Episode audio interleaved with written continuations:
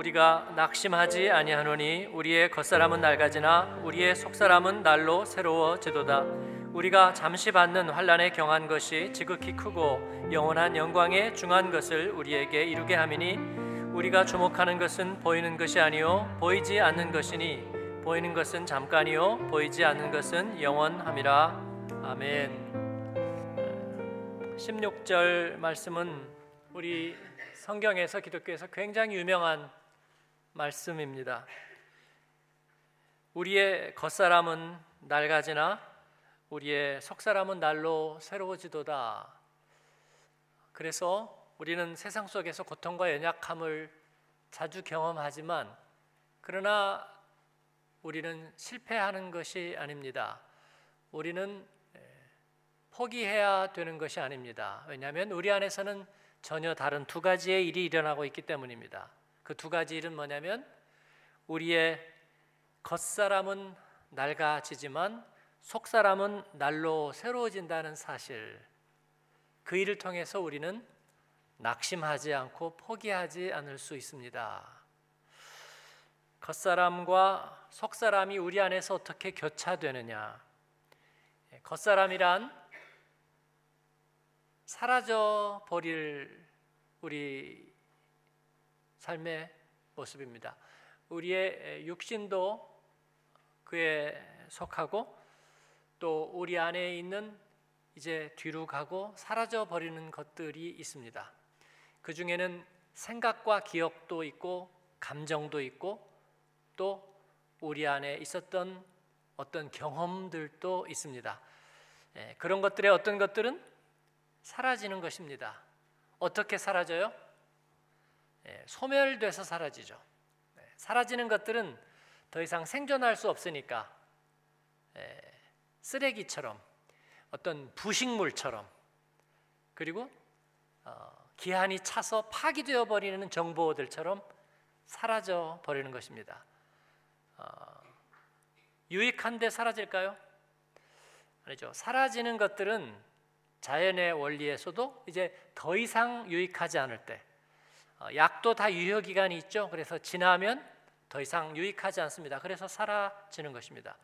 우리의 삶 안에는 그렇게 유효 기간이 있거나 더 이상 유익하지 않거나 그리고 때로는 오히려 해로운 것들이거나 그래서 그런 것들은 다 사라지게 되어 있는 거예요. 그렇기 때문에 우리가 그런 것들 때문에 슬퍼하거나 실망하거나 아니면 좌절할 필요는 없다 그런 것입니다. 그런 것들만 있느냐 하면 그렇지 않죠. 우리 안에는 날마다 새로워지는 것이 있다고 합니다. 그것을 속 사람이라고 말해요. 저는 오늘 여러분에게 그 겉사람과 속 사람을 죄와 은혜로 비유해서 말씀드리고 싶고 어, 오늘은 시간이 많지 않기 때문에 어떻게 그 가운데서 이 소멸되어 가는 것들, 이 죄를 우리 안에서 우리와 잘 결별할 것인가 그 얘기만 말씀을 드리려고 합니다. 어, 죄가 많은 사람은 잘 들어주시고요. 어, 그리고 죄를 사랑하는 사람도 잘 들어주세요. 어, 죄와 작별하고 이별하는 법을 제가 알려드리겠습니다. 사랑하진 않는데 죄는 좀 있는 편이고 그리고 잘 작별하고 떼어내지를 못해서 어, 늘 힘들다. 어, 뭐 요즘 보니까 막 자다가 가위 눌린다는 분들도 있고요. 네. 그리고 뭐 자다가 눈을 떠 보니까 우리 교회에서 들은 얘기는 아니고 전에 있었던 얘기인데 예, 분명히 불을 끄고 잤는데 불이 켜 있다. 혹시 자동화 시스템 아닐까요? 근데 예, 불이 켜 있어서 끄고 잤는데 또 켜 있다. 어, 벌써 놀라죠. 예. 뭔가 방해하는 세력이 적대 세력이 아, 아 내가 요새 예, 뭔가에 이렇게 사로잡혀 있거나 아니면 뭔가가 있지 않을까 거기에 대해서 답을 드리겠습니다. 죄와 은혜는 제가 겉사람과 속사람으로 비유했고요. 하나는 사라져야 될 것이고요. 또 하나는 사라질 수가 없어요. 내가 사라지게 한다고 사라지는 것도 아니고 사라질 수 없는 것입니다. 우리들의 영적 생명에 대단히 중요한 요소이기 때문에 그렇습니다. 죄는 과거에 속해 있고요. 그리고 은혜는 미래에 속해 있습니다. 대부분의 사람들은 과거에 더 많이 속해 있나요? 미래에 많이 속해 있나요? 예? 어, 대답하기가 귀찮으면 그냥 기억만 하세요. 어? 미음, 기억 뭐예요? 기억, 미음? 아무 말이나 하는 거예요? 아, 대부분의 사람들은 앙코르 인생이죠. 네, 과거에 많이 속해 있습니다. 어, 대부분의 많은 시간을 과거를 생각하면서 지내고요. 어린 아이들도 벌써부터 그러기 시작합니다. 그리고 그런 방법들을 세상에서 배우고 부모에게서 배울 뿐만 아니라 자기 내면의 소리 속에서 자기도 모르게 배웁니다. 그래서 벌써 후회하는 법부터 배워요. 아이들을 혼자 가만히 놓으면요. 이렇게 요즘은 뭐 이런 것에 많이 팔리지만 이렇게 노는데 가만히 이렇게 혼자 이러고 있는 애들이 있어요. 뭐 하지 보면 어린 애인데 이렇게 생각하고 있어요. 이렇게 이렇게 뭘 생각하고 있을까요? 예, 지난 얘기 생각하고 있죠. 네? 네. 지난 얘기 그림을 들여다보면 뭐 별건 아닐 것 같아요. 굉장히 단순할 것 같아. 그렇지만 벌써부터 애가 예, 과거를 곱씹고 있는 거야. 과거를. 그런데 어, 뭐 과거가 다 어, 뭐, 뭐, 지난 것들도 아름다웠다 말해요. 뭐 그렇게 이런 노래도 있지만 에, 그러나 지, 지난 것들에 속한 것들은 대부분 어두운 면들이 많아요. 어두운 면들이 많고 그리고 그 가운데는 버려야 될 것들이 대단히 많이 있어요. 특히 죄는 과거에 속해 있고 버려야 될 것들입니다. 붙잡고 있으면 안 되는 것들이죠. 그런데 우리는 과거에 더 많이 사로잡혀 있다는 것입니다. 그리고 이 죄는 우리 자신과 동일시 되려는 욕망을 가지고 있습니다. 그렇죠? 네. 그래서 우리는 대부분에 누가 나쁜 짓을 했다 하면 어떤 학생이 나쁜 짓을 했다 하면 그 학생의 나쁜 짓이라고 말하죠. 뭐가 또 그래요. 이 함정이야. 예, 목사님은 이런 함정을 많이 파요. 예?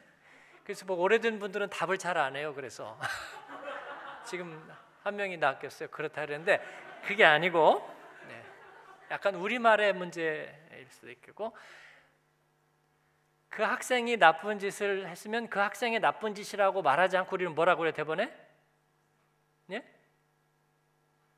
네, 답을 안 하네. 나쁜 학생이라고 말하죠. 그렇잖아요? 네.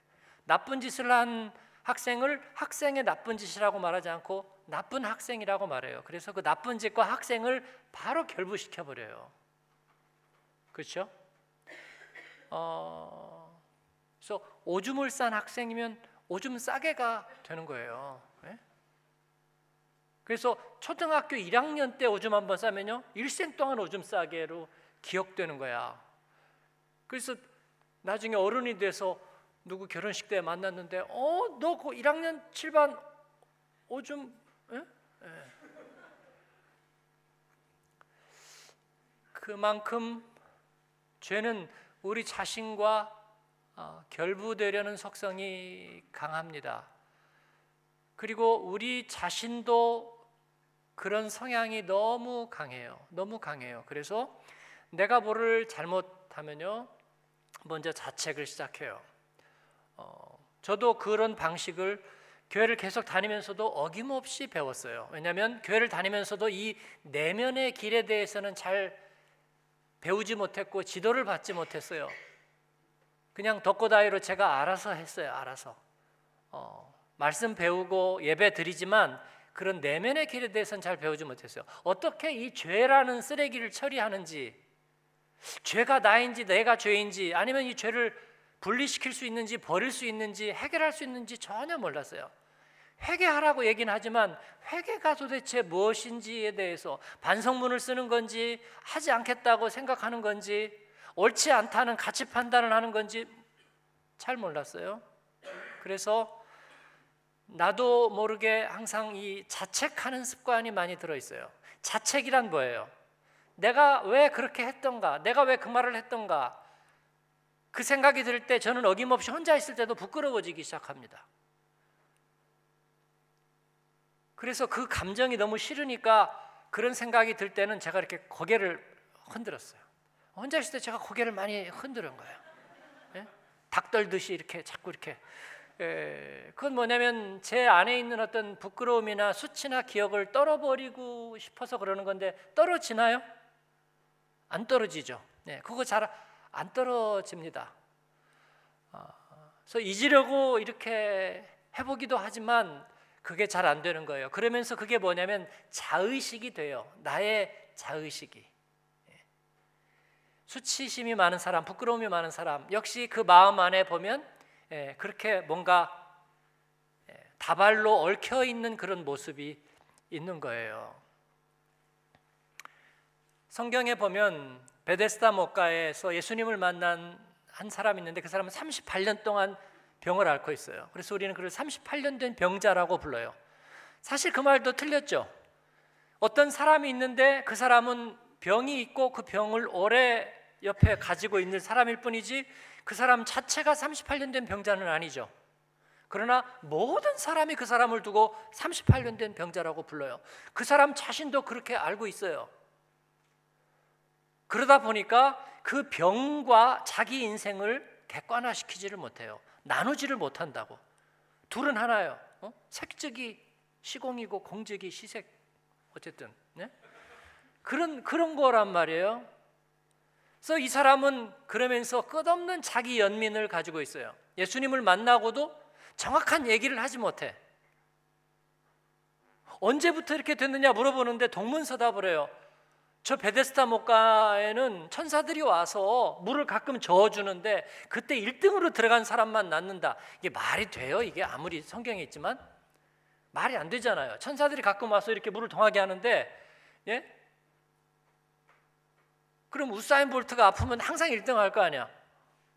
그죠? 아니면 박태환이 예? 먼저 다이빙해서 들어가든지. 근데 그게 아니고 어떻게 하다가 우연히 1등으로 들어간 사람만 낳고 그렇지 않으면 안 낳는데요. 그래서 38년째인지는 모르겠어요. 근데 언제부터인지 모르지만 자기는 거기서 기다리고 있대. 그런데 아무도 나를 넣어주는 사람이 없습니다. 그 얘기의 핵심 문장은 그거예요. 아무도 나를 넣어주는 사람이 없습니다. 나를 돌봐주는 사람은 이 세상에는 없어요. 나는 그렇게 불쌍하고요. 그리고 그것은 나의 병 때문이고요. 그 병은 또 무엇 때문이고요. 그것이 내 인생이라고 그게 나의 운명이라고 말하는 거예요.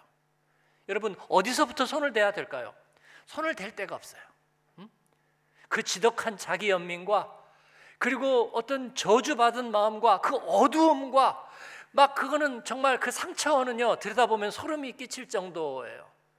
그렇게 해서 어떻게 할 수가 없어요. 그때 예수님이 뭐라 그래요? 한 말씀 물어보세요. 뭐라고 물어보셨어요? 혹시 기억나시나요? 예, 너무나 단순한 얘기를 물어보십니다.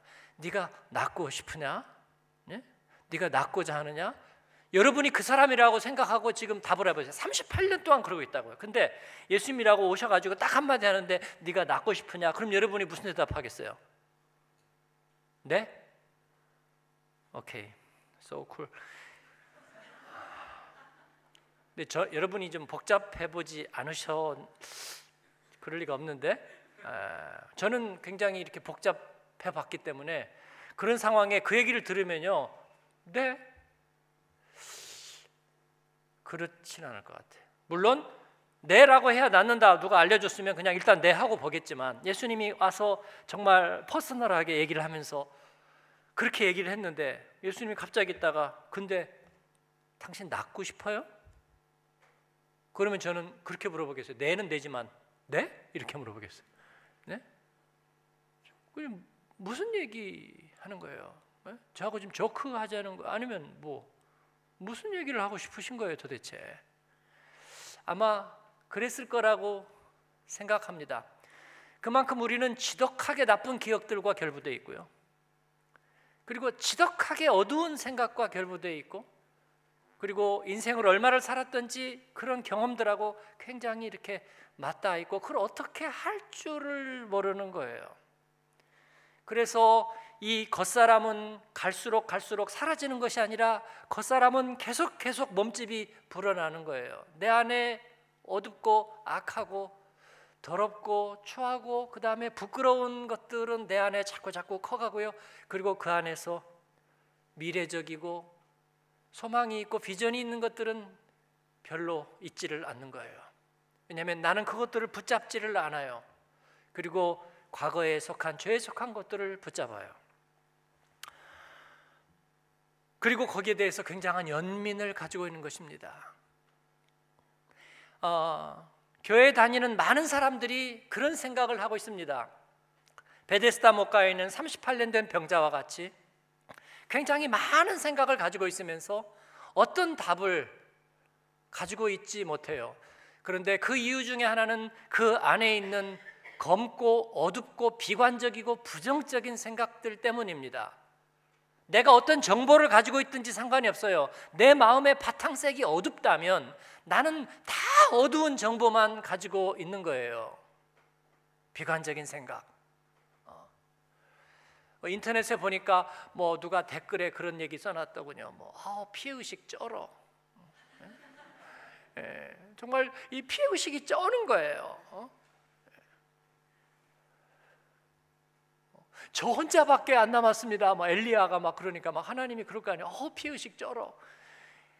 야, 내가 7천 명이나 남겨뒀거든. 근데 너 혼자 남았대. 어떻게 네가 말을 그렇게 할 수 있어? 어? 그러니까 하나님 말 잘했어요. 7천 명이요. 저 한 명도 못 봤어요. 저밖에 아무도 못 봤어요. 그런 얘기 좀 하지 마세요.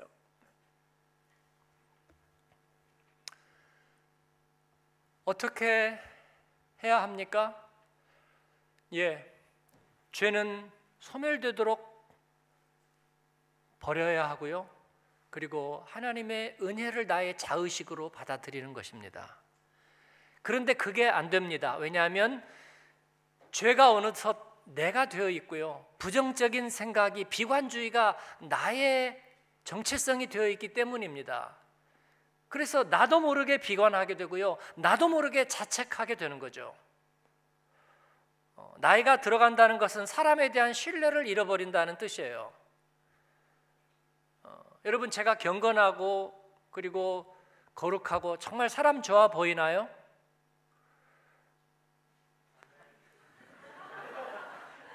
그러니까 이 중에는 저를 뭐 근 20년 가까이 아는 분들도 있지만 아직도 잘 모르지. 예, 사람 속은 뒤집어 봐야 알지. 성직자는 대표적인 유선자의 표본이라는 생각을 철저하게 갖고 있는 분들도 계실 테니까 말이에요. 어린 아이들이 있으면 네, 뭐 어떤 아이들은 신방 가면 예수님 오셨다 뭐 그런 애들도 있다고 그래요. 어, 나이가 들수록 그렇게 생각하지 않을 가능성도 대단히 높아요. 왜냐하면 우리는 어느새 우리가 가지고 있는 그 비관적이고 부정적인 생각을 나 자신으로 여기고 있으니까 그렇습니다. 예수님이 하신 일은 네가 낫기를 원하느냐? 어, 남편이 다섯 있으면서도 여전히 만족하지 못했던 한 사마리아 여인은 예수님을 만나고서도 역시 그 피해 의식을 발동했고 예수님에게 편견을 계속 얘기했습니다. 예수님이 그녀에게 물었어요. 네가 정말 목이 마르구나. 목마르지 않는 물이 내게 있다는 걸 네가 안다면 네가 나한테 요청했을 거다. 내게 그 물을 주세요. 그러니까 그 물 줘보세요. 물어보는 거예요. 그러니까 내가 그 물을 너에게 주리라. 예수님과 얘기를 하면서 그 여자가 바로 예수님에게 그 물이 있다는 걸 알았습니다. 자기 인생의 목마름, 갈증, 그 자기 안에 있는 그 어두운 색깔들을 떼어낼 수 있는 법이 예수님에게 있다는 걸 알았어요. 그래서 그녀는 그때부터 새로운 삶을 살게 되는 것입니다. 어떻게? 저는 그것을 겉사람이 후패하도록 내버려 두는 거라고 그렇게 믿습니다. 즉 죄를 우리 안에서 떼어내는 거예요. 어떻게? 죄를 죄 되게 하는 것입니다. 한번 따라 하겠습니다. 죄를 죄 되게 하라. 어떻게 하는 거예요? 죄를 죄되게 하려면 1. 죄와 내가 하나가 아니라고 선언하는 것입니다. 따라 하겠습니다. 죄는 내가 아니다. 그러니까 여러분이 잘못을 하면은 예? 그 잘못을 은폐하면 안 돼요. 잘못을 은폐한다는 건 뭐냐면 이 죄가 나라는 생각이에요. 그러니까 일단 나를 변명부터 해야 되잖아요. 그죠? 너 왜 그 말했어? 그러니까 아니 그게 아니고 근데 너 왜 그 말했어? 그러면 너는 그 말하는 사람이라는 생각이 들잖아요. 그러니까 일단 나를 변호하기 위해서 그거를 변호하는 거예요. 옳지 않다고 생각하더라도 일단 변호를 하고 봐요. 아니, 내가 그걸 왜 실수를 했는가 하면은 그렇게 얘기를 하는 거예요. 신앙생활을 하면서도 하나님 앞에 가지만 하나님, 어, 제가 사실 기도도 못했고 그리고 굉장히 막 거칠게 살았는데요. 하나님도 알잖아요. 제가 얼마나 살얼음처럼 살았는지. 그리고 저를 도와주는 사람도 사실 없었어요. 예, 그렇게 막 얘기를 해요. 하나님 앞에 와서 이렇게 따지는 거예요. 그리고 세상에 나가서는 또 아, 믿음으로 살기가 왜 이렇게 힘들지? 하면서 세상에다가 원망을 가져요. 이걸 그 유명한 말로 뭐라고 해요? 돌려막기. 네. 네. 알고 계시죠? 예, 갔다가 돌려막고 돌려막고 돌려막는데 분명한 것은 아무것도 없어요. 모든 게 다 얽혀 있을 뿐이에요. 연루가 돼 있을 뿐이에요. 여러분. 그렇죠? 그러니까 죄가 죄 될 수가 없는 거예요. 죄 안에 하나님의 목도 있고 내 목도 있고요. 교회 목도 있고 한국 기독교 목도 있고 목사님 목도 있고 다 있어요. 그래서 그게 인수분해가 안 되는 거야. 그러니까 뭐예요? 그냥 que sera sera지. 그냥 다 그렇고 저렇게 얽혀서 흘러가는 거예요. 그래서 가정에서 싸움이 나면요 해결이 안 돼. 누가 잘못했다는 사람이 아무도 없잖아요. 예. 소리 내는 사람이 범죄자가 되는 거고요. 우는 사람은 피해자가 되는 거예요. 예? 부모는 부부싸움을 하는데 자녀가 있으면요. 그래도 제가 그래도 상식이 있고 합리적이니까 우리 둘 중에 한 사람 편을 들어주겠지 생각하지만 얘는 또 딴 생각이 어 저것들 둘 다 보기 싫어. 네. 전부 다 피해자만 있고요. 가해자도 없고 그리고 잘못한 사람도 없어요. 이게 죄의 속성이에요. 그러기 위해서 우리는 죄를 나에게서부터 우리에게서 분리시켜야 될 줄로 믿습니다. 그러려면 죄를 죄되게 하려면 죄의 속성을 분명하게 인정해야 돼요. 무엇이 잘못되어 있는지 인정해야 되고요. 그리고 그것이 어떤 피해를 일으켰는지도 분명히 알아야 됩니다. 그렇죠? 내가 바빴어요. 그리고 뭘 잘 못 봤습니다. 그리고 어제 저녁에 근무하느라고 좀 피곤했습니다. 그래서 약간 신호를 간과했어요. 그러다 보니까 약간의 사고가 났어요. 그리고 그 다음에는 바로 신앙적으로 도망갑니다. 하나님의 뜻이 어디 있을까? 그럼 이제 대답해 줄 말은 하나도 없어요. 하나님의 뜻이 어디 있을까? 왜, 내게 왜 이런 시련을 주시는 걸까? 그건 이제 답이 없어요. 답이. 그러면 그 시련은 어디서 온 거예요? 누가 잘못한 거예요? 잘못하지 않은 거예요? 하나님이 와서 신호를 고장 냈어요? 아니면 핸들을 틀었나요? 그죠? 여기에 대해서는 아무것도 할 일이 없는 거예요. 아니면 나는 그런 일을 자꾸 만들어내는 뭔가가 영적으로 문제가 있는 사람이에요? No. 우리는 이 모든 것들을 다 거부합니다. 죄를 죄되게 하라. 이것은 나에게 내 믿음의 태도와 이런 것들로 인해서 생겨난 것이 아니에요. 일단은 구별을 시켜 놓으세요. 내가 믿음 생활을 잘못한 것은 일단 따로 놓고 그 다음에 이 잘못한 일은 따로 구별을 해 놓으세요. 예? 악기 시험 보는 사람이 시험 보러 가가지고 정말 열심히 연습하고 그랬는데 첫 박자에서 삑사리가 났어요. 이거든 뭐 이거든 이거든. 예? 그러자마자 바로 신앙의 문제로 생각하는 거예요. 예, 우리가 결국은 신앙 문제이지만 신앙인에게는 그래도 그냥 첫 박자 삑사리로 구별해 주세요. 그죠? 그것 때문에 내가 결정적인 기회를 놓쳤다고 할지라도 그건 그냥 첫 박자 삑사리.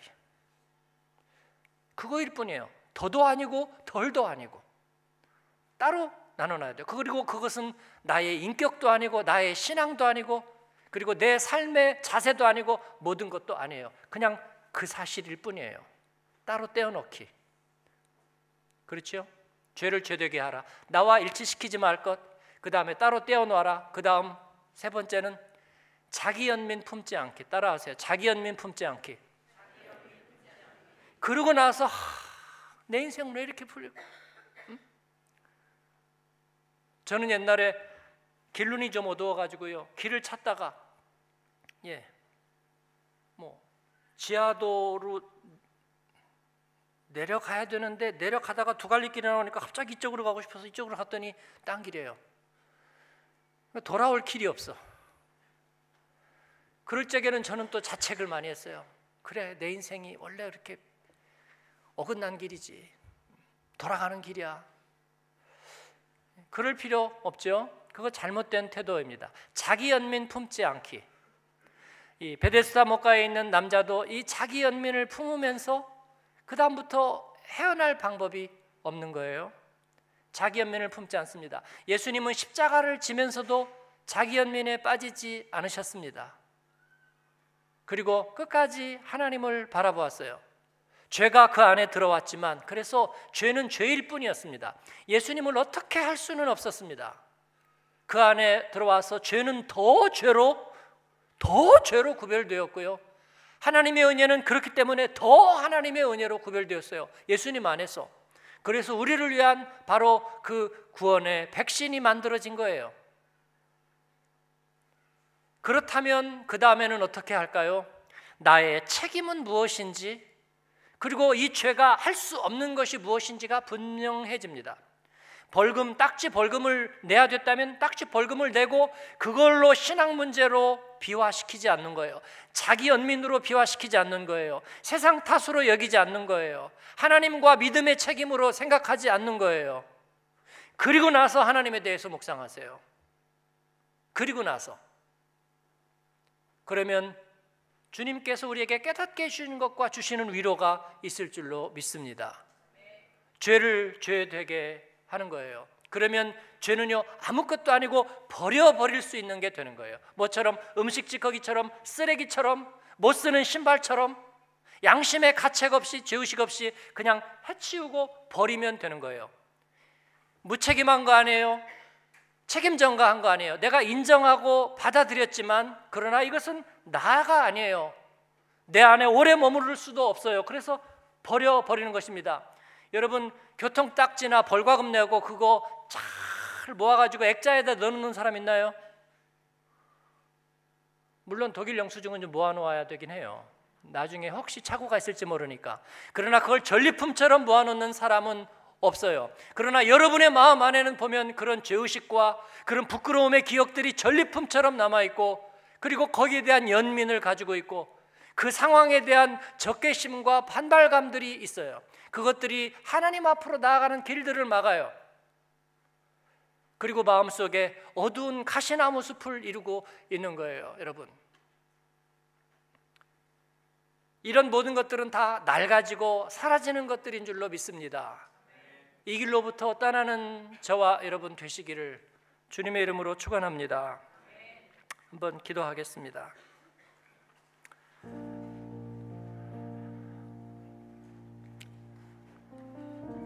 정리해서 우리가 아, 기도 제목 가지고 기도할 수 있도록 하겠습니다. 아직도 지금 여러분 안에 헝클어진 마음이 있어서 뭔가 답답한데 어떻게 해야 될지 모르는 그런 마음들이 있으신가요? 그리고 그런 것들이 자주 있나요? 하나님 앞에서 우리가 떼어서 버려야 될 것이 있다면 우리는 바로 자유해질 수 있습니다. 왜냐하면 예수님께서는 우리에게 그렇게 하도록 우리에게 새로운 길을 주셨기 때문에 그렇습니다. 주님이 우리의 죄인됨을 해결해 주셨기 때문에 이제 우리는 죄인이 아닙니다. 죄인이어서 죄를 짓는 게 아니라 죄가 우리 안에 들어와서 우리를 괴롭게 할 뿐입니다. 그렇기 때문에 그것을 따로 떼어서 버리면 죄를 죄되게 하면 우리는 항상 자유할 수 있습니다. 오늘 또 그렇게 해야 됩니다, 여러분. 여러분을 초대합니다.